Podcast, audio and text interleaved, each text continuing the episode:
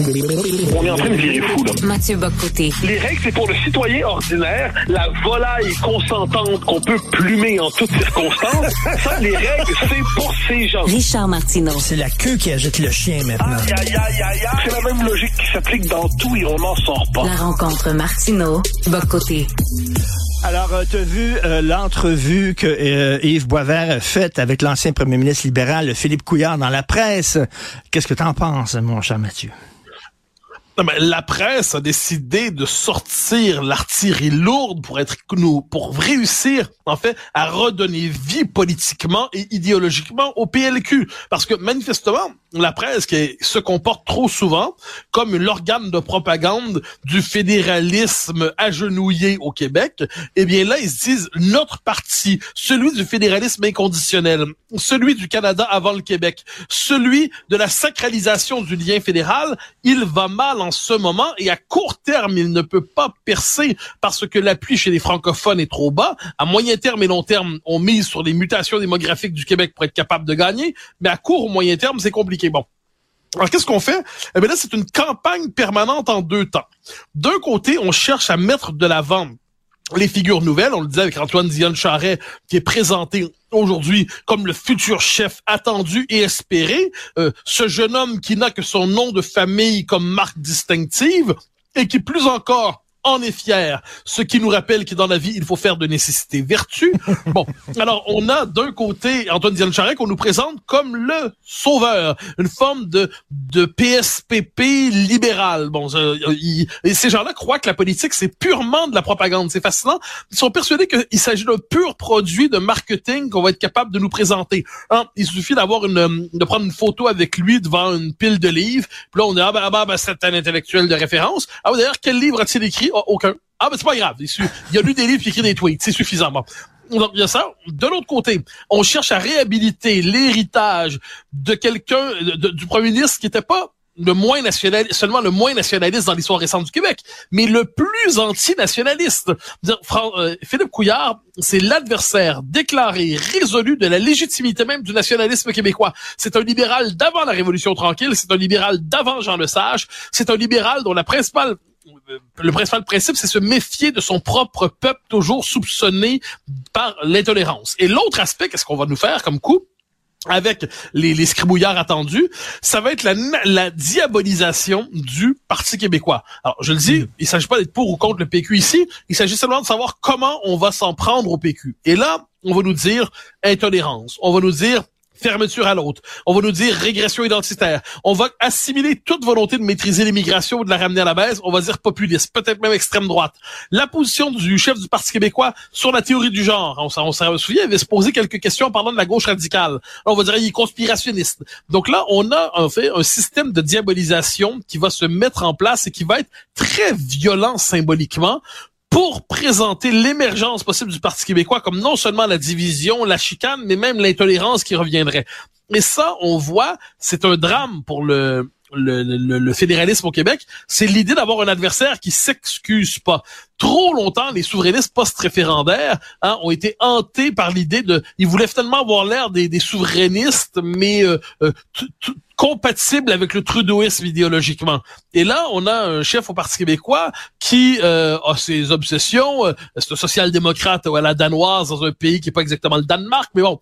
Euh, mais sur le fond des choses, qui est qui est un nationaliste décomplexé. Puis pire encore, pour eux, il n'a pas toujours été. C'est-à-dire tout comme Parizeau n'a pas toujours été souverainiste. Hein. Parizeau, pas l'oublier, avant son voyage à Banff, Parizeau c'est un fédéraliste, puis il va vers Banff. Ensuite, c'est plus compliqué que ça, on comprend. Euh, c'est un élève de François Albert-Ranger, mais François euh, euh, Jacques Parizeau prend le train vers Banff, puis il, il, prend le train à Montréal, en gros. Il est fédéraliste, il arrive en Alberta, il est souverainiste. Mais de la même manière, on peut dire que PSPP, c'est un ancien multiculti-soft, comme ça. C'est un ancien fédéraliste qui était proche de ces milieux-là et qui a changé d'idée, il a évolué, il a changé de point de vue. Donc là, on n'est pas, on est devant quelqu'un qui s'excuse pas de penser ce qu'il pense. Alors là, ils sont complètement désorientés. Donc la machine à propagande est sortie, puis ils vont faire ce qu'il faut pour être capable de le faire passer pour un yab. Pas certain que ça va marcher. Et euh, il dit que le PQ est défaitiste. Hein. Je vais citer un extrait de Philippe Couillard.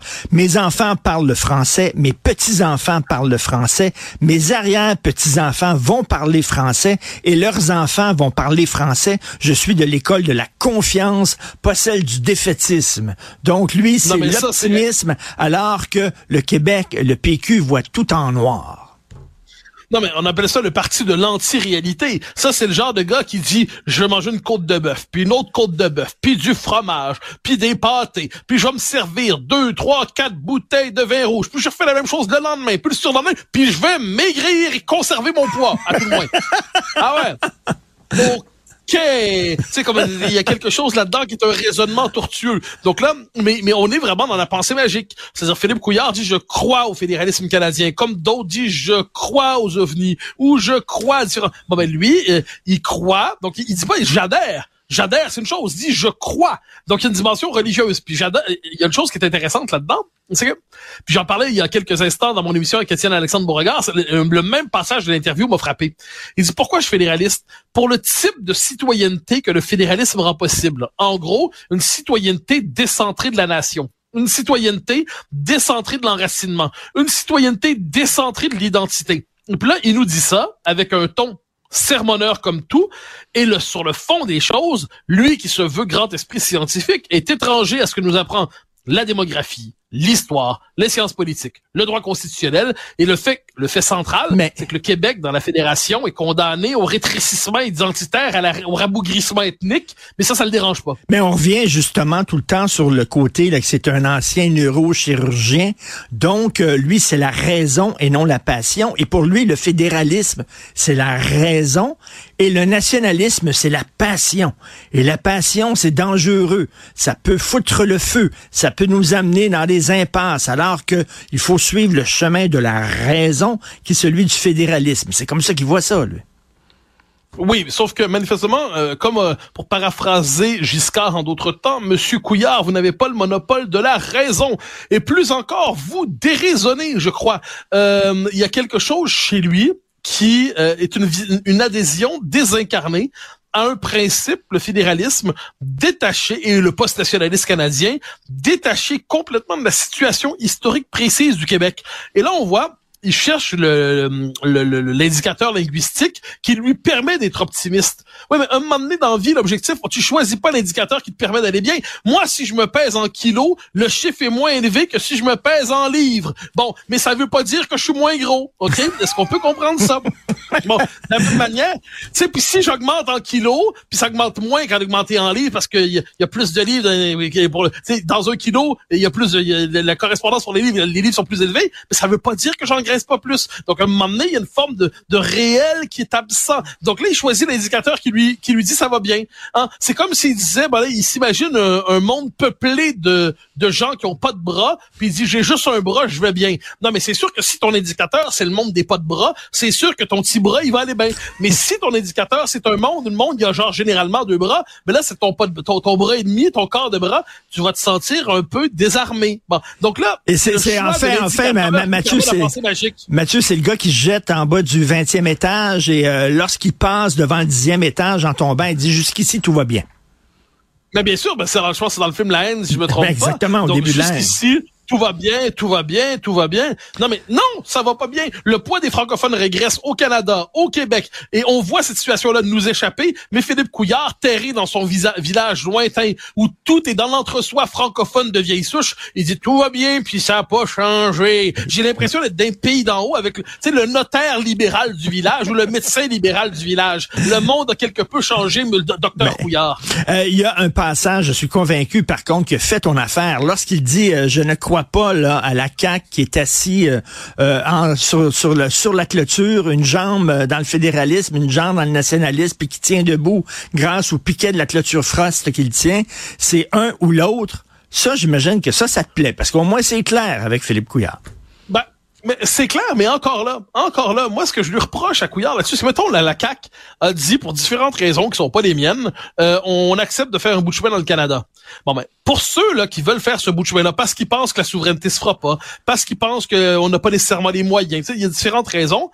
Ben, moi, je préfère encore, dans ce cas-là, qu'ils disent on va défendre l'identité québécoise dans le Canada plutôt que mettre le Canada d'abord par rapport à l'identité québécoise. La tradition d'André Laurando, de Robert Bourassa, de Claude Ryan même, bien que, bien que, mais Bourassa, euh, Bourassa Laurando, euh, il y en a d'autres, Guy Laforêt, c'est des gens pour qui, c'est des gens pour qui on cherchait à penser l'autonomie québécoise dans le contexte fédéral canadien. Pour Philippe Couillard, c'est soit vous faites l'indépendance, soit vous consentez à la dissolution dans le Canada là où je suis d'accord avec lui, c'est que je pense que c'est ce qui va nous arriver. Hmm. Si on fait pas d'indépendance, on, on, on, connaîtra assurément la dissolution dans le Canada. Ça va être l'effacement. C'est une, une, dissolution programmée dans le fait, à la fois dans le, le, multiculturalisme canadien, dans la démographie et l'évolution politique canadienne. Mais de ce point de vue, il voit les choses, mais lui, il consent à la disparition et il voit la disparition annoncer un immense progrès. Vous me permettrez, quant à moi, docteur Couillard, de ne pas me réjouir de l'annonce de ma prochaine disparition, qui est par ailleurs un peu trop anticipée. Euh, écoute, je veux euh, revenir avec toi sur un texte de la presse canadienne qui a été publié il y a quelques jours dans le Devoir. Alors, euh, j'ai ça ici, là. C'était dans le Devoir et ça s'intitule Ottawa avait été averti qu'une forte hausse de l'immigration nuirait à l'accès au logement. Alors, écoute, je te lis ça. Des fonctionnaires fédéraux ont averti le gouvernement du Canada il y a deux ans que de fortes augmentations de l'immigration pourraient affecter l'abordabilité du logement et des services. Donc, ils ont dit ça à deux ans, Justin Trudeau, en disant, là, si tu les vannes de l'immigration, on va avoir la difficulté avec le logement. Et non seulement ça, mais ils ont dit aussi, c'est faux que ça va enrichir le Canada. C'est totalement faux. Alors là, tu vois, là, c'est clair, Mathieu, que l'ouverture des vannes euh, de la frontière pour Justin Trudeau, c'était d'abord et avant tout une décision idéologique. Mais bien sûr, pour Justin Trudeau, l'argument économique, c'est un argument qu'il utilise s'il est, valable, mais qu'il sacrifie s'il ne l'est pas.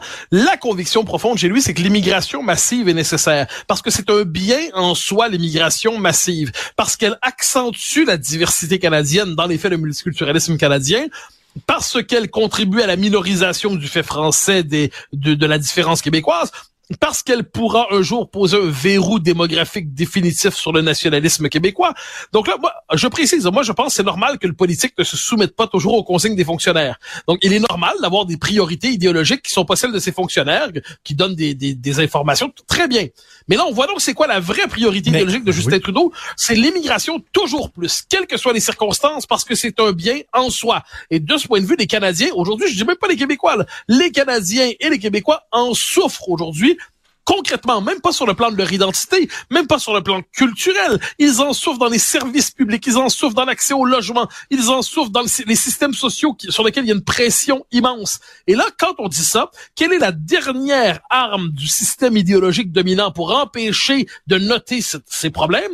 Eh bien, c'est dire raciste, raciste, raciste, xénophobe, xénophobe, xénophobe, fermé, fermé, fermé. C'est tout ce qu'ils savent dire pour éviter d'avoir à répondre à des arguments. Parce que les arguments, ça préciserait, justement, ça impliquerait qu'on justifie une décision, mais non, on est devant un choix religieux, celui de l'immigrationnisme, et on en paie le prix. Et souviens-toi, ce, ce, ce, ce, ministre libéral dont le nom euh, m'échappe, mais qui disait non, non, c'est bon que les immigrants viennent ici parce qu'ils vont construire des maisons. Il n'y aura pas de problème avec le logement. Mark Miller, exactement. Mark, Miller, mais non, mais alors moi, dans ce moment-là, je suis un peu, c'est ma charité chrétienne qui intervient. Dit pardonnez-leur, ils ne savent pas ce qu'ils disent, hein, parce que quelqu'un qui a joué à, qui fonctionne intellectuellement de manière correcte peut pas en arriver à cette phrase. Donc je crois qu'on est ici devant quelqu'un euh, qui humainement est probablement quelqu'un de très bien, mais politiquement son cerveau fonctionne au ralenti, ce qui lui permet d'en arriver à de telles conclusions improbables. Donc je ne doute pas que M. Miller soit un homme de grande qualité en privé, mais politiquement, disons que l'idéologie à laquelle il adhère a ralenti son fonctionnement, je dirais politico-cognitif, et le résultat, eh bien, c'est cette idée qu'ils vont venir pour construire les raisons, les maisons qui nous manquent. Mais il va falloir en faire venir d'autres pour construire leurs maisons pendant ce temps-là, et ainsi de suite. Je, et comme dirait Wenswell, tu vois, c'est exponentiel. Et en terminant, quand euh, Philippe Couillard nous disait, là, lorsque vous euh, vous avez euh, vous avez des doutes, des bémols sur l'immigration, vous soufflez sur les braises de l'intolérance, mais ben, tu vois, les fonctionnaires fédéraux eux-mêmes disent il faut tenir compte de notre capacité d'accueil quand on met quand on fixe des seuils d'immigration. Et c'est à ce moment qu'on voit surgir dans les marges André Pratt qui nous dit le concept de capacité d'intégration n'est pas défini, donc n'y faisons pas référence. Et là, c'est la nouvelle arme des immigrationnistes et des fédéralistes radicaux et des multiculturalistes, c'est de dire parce qu'ils constatent que l'intégration fonctionne pas, ben, le concept de capacité d'intégration ne veut rien dire, donc ne nous y référons pas. Ben, ben c'est formidable, encore une fois. Abolissons le réel, il ne nous dérangera pas. Ces gens-là sont remarquables. Ben merci beaucoup Mathieu. Bonne côte de veau et euh, bon euh, bon Bordeaux, tiens, ce soir. Au grand plaisir. Côte de bœuf, côte de veau, tout ça. Et demain, je serai plus mince et je serai plus beau. C'est beau l'espoir. Bonne journée, on se reparle demain. Salut Mathieu. Bye bye.